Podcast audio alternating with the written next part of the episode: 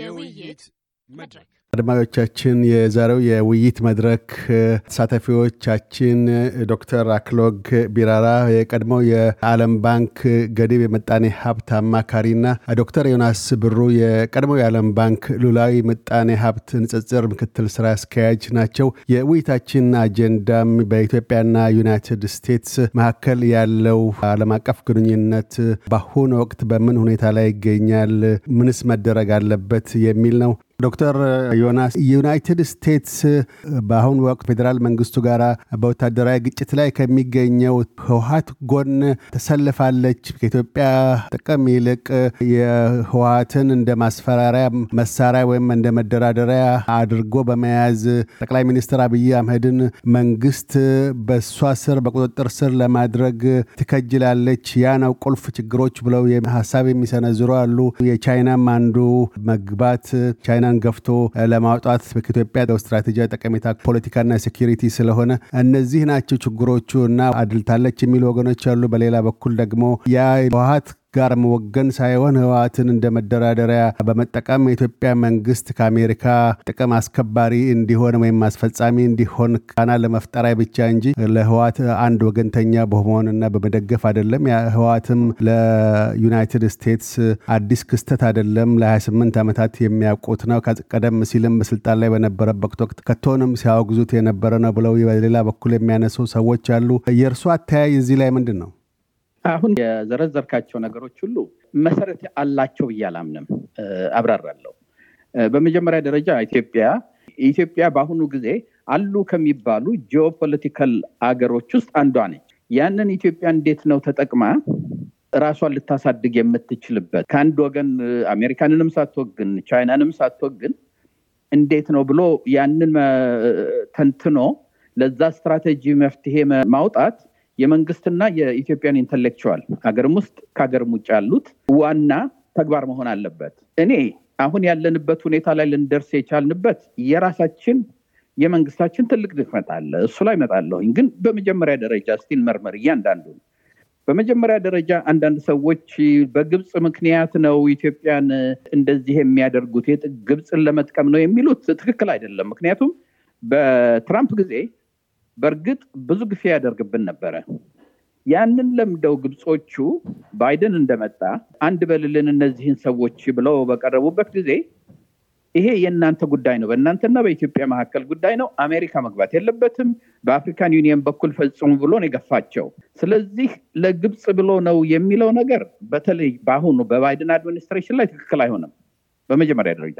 በሁለተኛ ደረጃ ይሄ የቻይና ጉዳይ ነው እንደዚህ የሚያደርጋቸው የሚለውም ትክክል አይደለም። ዳታውን የተመለከትን እንደሆነ ብዙ እርዳታ በጣም ከፍተኛ እርዳታ ኢትዮጵያ ታገኝ የነበረው በህወሓት ጊዜ ነው ከቻይና። ፕራይም ሚኒስተር አብይ ከመጣ ወዲህ እሱ ቀንሷል። እንዲሁም የቻይና ኢትዮጵያ ላይ ኢንቨስት የምታደርግ የነበረው ቀንሷል እንጂ አልጨመረም አብይ ከመጣ በኋላ። አብይ ከመጣ በኋላ የሆነው ምንድነው? ከዌስት የምናገኘው ከአሜሪካ፣ ከዩሮፕ፣ ከወርልድ ባንክ፣ ከአይኤምኤፍ ያው ከአሜሪካ ጋር ከተገናኙት ኃይሎች ጋር የምናገኘው በጣም ጨምሮ ነው የመጣው በመጀመሪያ ደረጃ። ስለዚህ ዌስቱን ወይንም አሜሪካንን ወይንም ዩሮፕን ይሄ ሰውዬ እኮ ወደ ቻይና ጋር ገባ የሚያሰኛቸው ምንም ነገር የለም። በሁለተኛ ደረጃ ደግሞ እየተመለከትነው እንደሆነ ፕራይም ሚኒስተር አብይ ደጋግሞ ያለው ነገር ምንድነው?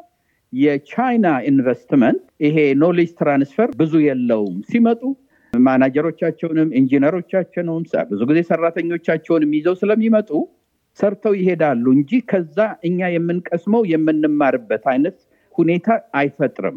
ሁለተኛ ደግሞ ቻይናዎቹ የሚያበድሩበት ራሱ የብድሩ ኢንትረስቱ ከፍተኛ ነው። የሚሰጡህም ጊዜ በጣም አጭር ነው መልሰህ እንድትከፍል። በዛ በመሳሰለው ወደ ዌስት ነው እያየ ያለው የሚለው ኢትዮጵያም ውስጥ እሱ ብዙ ተናግሮታል። እዚህም አሜሪካንም ውስጥ ያሉ ጋዜጦች ብዙ ጊዜ ጽፈውበታል። ስለዚህ ወደ ቻይና እየሄደ ስላዩት እየፈሩ ነው የሚል ምንም ተጨባጭ የሆነ መረጃ ወይንም ምክንያት የላቸውም። በሶስተኛ ደረጃ የተመለከትን እንደሆነ በህወሓት ጊዜ የኢኮኖሚ አወቃቀራችንም ቢሆን ይሄ ዲቨሎፕመንታል ስቴት የሚሉት ወይንም የፖለቲካ አመሰራረታችን የሪቮሉሽናሪ ዴሞክራሲ የሚሉት የሱም የሶሻሊስት የነበረ ነው። በህወሓት ጊዜ አሜሪካ ኢትዮጵያ በፍልስፍና ደረጃ በአመለካከት ደረጃ ወደ ሶሻሊስት አመለካከት ነበራት። አሁን አብይ ከመጣ በኋላ ጠቅላይ ሚኒስትር አብይ ከመጣ በኋላ ኢኮኖሚውንም ፕራይቬታይዝ በማድረግ ወደ ዌስት ነው ያዞረው በፍልስፍና ወይንም በአመለካከት ደረጃ። ፖለቲካውንም ሊበራል ዲሞክራሲ ወደሚለው ነው ሄደው ወደ አሜሪካኖቹ ነው ወይንም ወደ ዩሮፒያኖቹ አመለካከት ነው ሄደው። ስለዚህ አብይ ወደ ቻይና ሄደብን ብሎ በአመለካከትም ይሁን በኢንቨስትመንት አጠነካከርም ይሁን ያም ነገር የለም። ሶስተኛው ምንድነው የሚባለው? ህወሓትን መልሰው ማምጣት ይፈልጋሉ። ህወሓትን ካውንተር ባላንስ ማድረጊያ ይፈልጋሉ።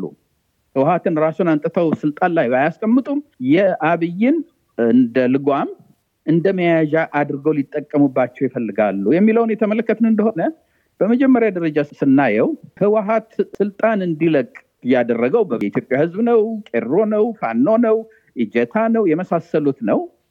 ብዙ ደም ተከፍሎበት የመጣ ነፃነት ነው ከእንትኖች ላይ። ግን behind the scene ከኋላ ሆኖ አሜሪካኖቹ ብዙ ይገፉ ነበር TPLF እንዲወድቅ ወይንም የህወሓት መንግስት እንዲወድቅ። ለምንድን ነው ያልን እንደሆነ ለ27 ዓመት ያቺን አገር በመሳሪያም ይሁን በግድያም ይሁን በማስፈራራትም ይሁን በማሰርም ይሁን በቶርቸርም ይሁን ህዝቡን ጸጥ አድርገው ስታቢሊቲ ነበር። በኋላ ግን ከ2015 ጀምሮ ያንን ስታቢሊቲ ለሪጅኑ መስጠት እንዳቃታቸው ሲያዩ እነዚህ ሰዎች እዚህ ቦታ ላይ መቀመጥ የለባቸውም፣ ችግር ሊያመጡ ይችላሉ፣ አገሪቷ በእነሱ ምክንያት ልትፈርስ ይችላለች ከሚለው ነው የአብይን ወደዚህ መምጣት ከኋላም ሆኖ ይደግፉ የነበረው። ከዛም ህወሓት ትግራይ ሄደው በአንድ ጊዜ ኩዴታ ለማካሄድ በጦርነት ለመጀመር ግር በሚያረጉበት ጊዜ የአሜሪካን አምባሳደር መቀሌ ድረስ ሄዶ ነው እንደዚህ ብታደርጉ የአሜሪካ መንግስት ራሱ ኢንቮልቭድ ይሆናል አርፋችሁ ተቀመጡ ብለው የዛን ሰሞን የነህዋት ጋዜጠኞች የነህዋት ባለስልጣኖች እንዴት አሜሪካንን ይጨፈጭፉ እንደነበር እናቃለን። በሁለተኛ ደረጃ ደግሞ አሁን ከወጣ በኋላ እነሱ እንደ ካውንተር ባላንስ ሊጠቀሙበት ይፈልጋሉ የሚለውን ለማሰብ በጣም አስቸጋሪ ነው። ምክንያቱም ህወሓት በኢትዮጵያ ውስጥ በጠቅላላ ምናልባትም ከትግራይ ውጪ በኦሮሞም በአማራም በሶማሌም በአፋርም ጠቅላላ ከጥግ እስከ ጥግ የተጠላ መንግስት የተጠላ ኃይል እንደሆነ ያውቃሉ። እሱን ይዘው በሱ ላይ ተመርኩዘው ኢትዮጵያን እንደምንፈልጋት እናረጋለን ለማለት የሚያመች ሁኔታ የላቸውም። የኔ መነሻዬ ምንድነው? አሜሪካኖቹ የሚፈልጉት ስትራቴጂክ የሆነ ቦታ ስለሆነ ጂኦፖለቲካሊ በጣም አስፈላጊ ናቸው ከሚባሉት ሀገሮች ውስጥ አንዱ ስለሆነ ይሄ ሀገር እንዳይፈርስ፣ ይሄ ሀገር አንስቴብል እንዳይሆን ፍላጎት አላቸው። ከዛ በኋላ ለምንድነው ይሄ ጸረ ኢትዮጵያ የሚመስል ፕሮ ህወሓት የሚመስል የሚያሳዩት ባለፈው አንድ አመት ጦርነቱ ከተጀመረ በኋላ ለምንድነው የሚለውን ስናይ ለሱ ሌሎች ማብራሪያዎች ሊኖር ይችላል። እሱን በኋላ ላይ ልመለስበት ይችላልሁኝ። ግን በመሰረታዊ ደረጃ የተመለከትን እንደሆነ በብዛት የኢትዮጵያው በልሂቃኑም ደረጃ ይሁን በወጣቱም ደረጃ ይሁን በመንግስትም አካባቢ አሁን የምናያቸው ነገሮች በግብጽ ምክንያት በቻይና ምክንያት ህወሓትን ስልጣን ላይ ለማምጣት ፍላጎት የሚለው ነገር ሁሉ መነሻቸው ትክክል አይደለም የሚል ነው። የኔ ብዙም የጻፍኩት በዛ ነው። ያ ማለት ግን እስካሁን ያደርጉ የነበረው ትክክል ነው ወይ ማለት አይደለም። ብዙ ጊዜ በሱም ላይ ብዙ ጽፌ ያለሁኝ የሚያደርጉት ነገር እንዲሁም TPLFን ህወሓትን የልብ የሚሰጥ ነው።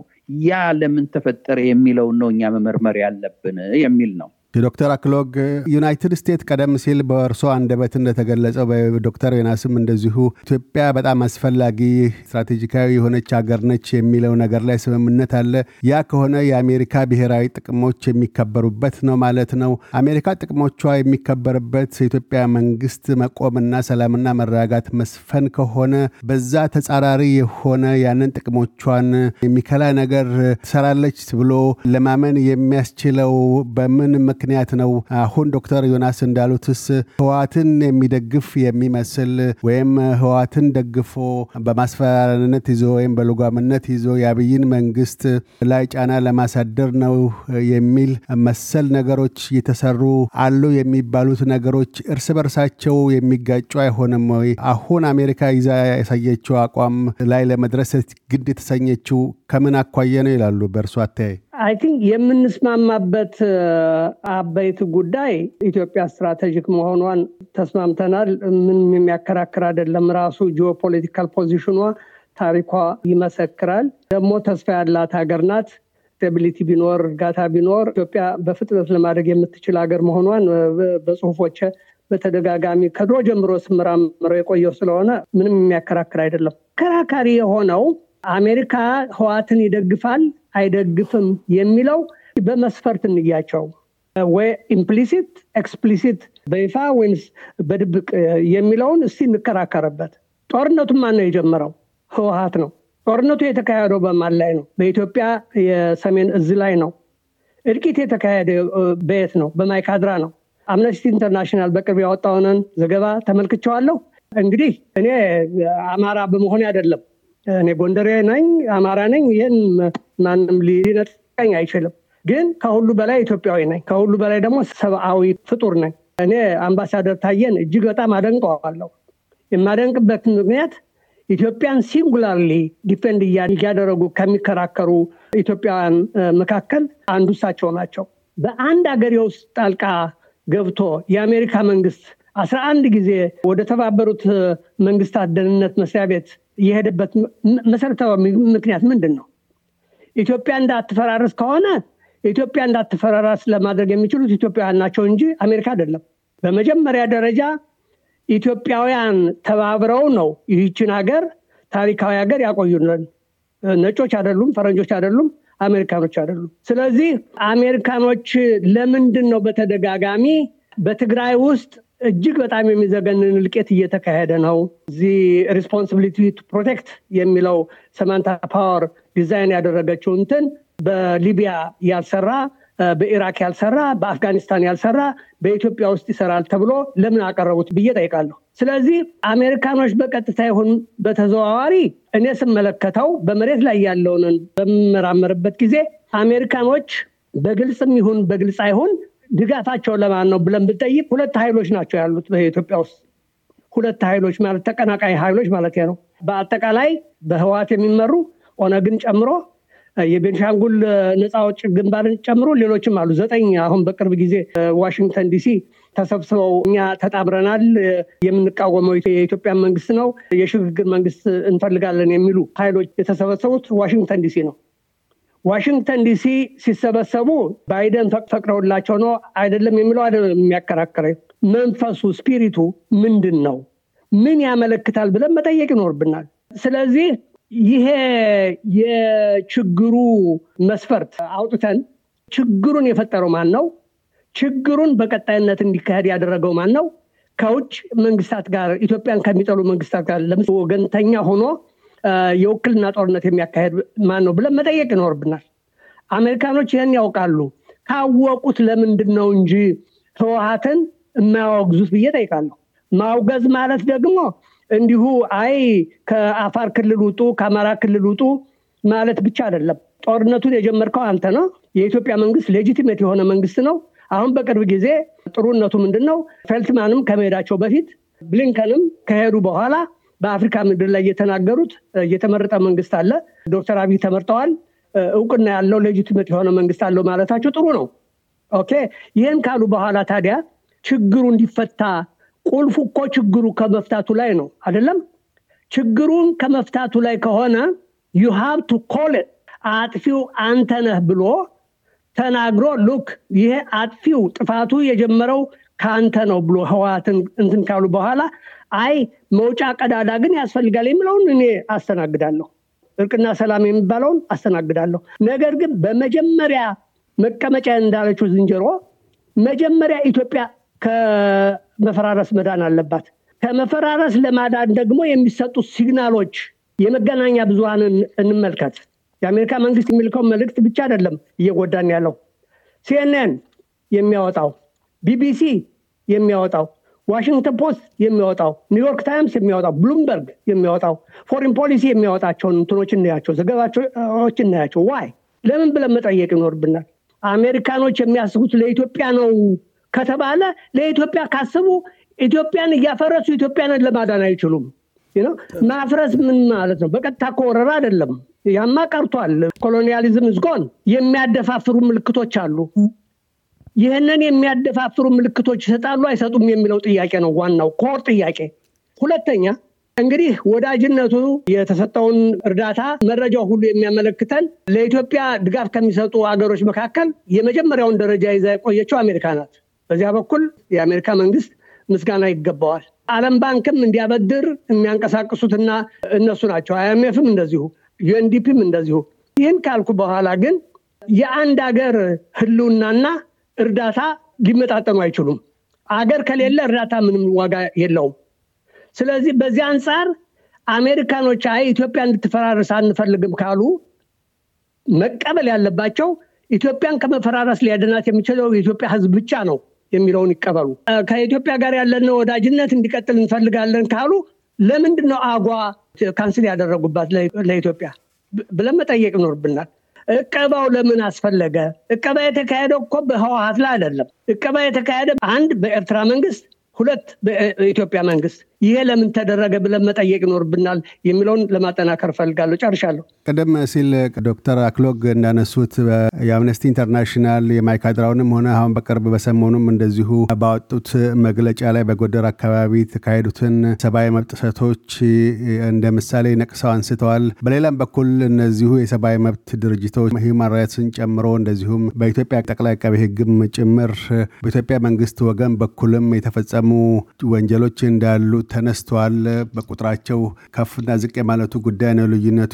ያንንስ ይቀበላሉ? በዛ በኩልም ያለውን ነገር ትክክል እንዳልሆነስ ያወግዛሉ? በዛ በኩል ያለው አዎ ቀደም እንዳልኩህ እኮ ያና አካባቢ የአማራው ህዝብ የአፋሩ ህዝብ ከትግራይ ህዝብ ጋራ የወሰን ብቻ ሳይሆን የባህል የጋብቻ የሃይማኖት ግንኙነት ያለው ህዝብ ነው።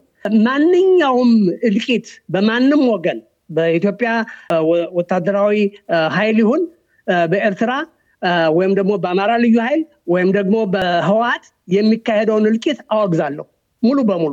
ማንም ኢትዮጵያዊ የኛ እህቶች እኮ ናቸው የሚደፈሩት፣ የኛ እናቶች እኮ ናቸው የሚደፈሩት፣ የሚያልቁት እኮ የኛ ወጣት ልጆቻችን እኮ ናቸው። የኔ ልጆች ሊሆኑ ይችላሉ።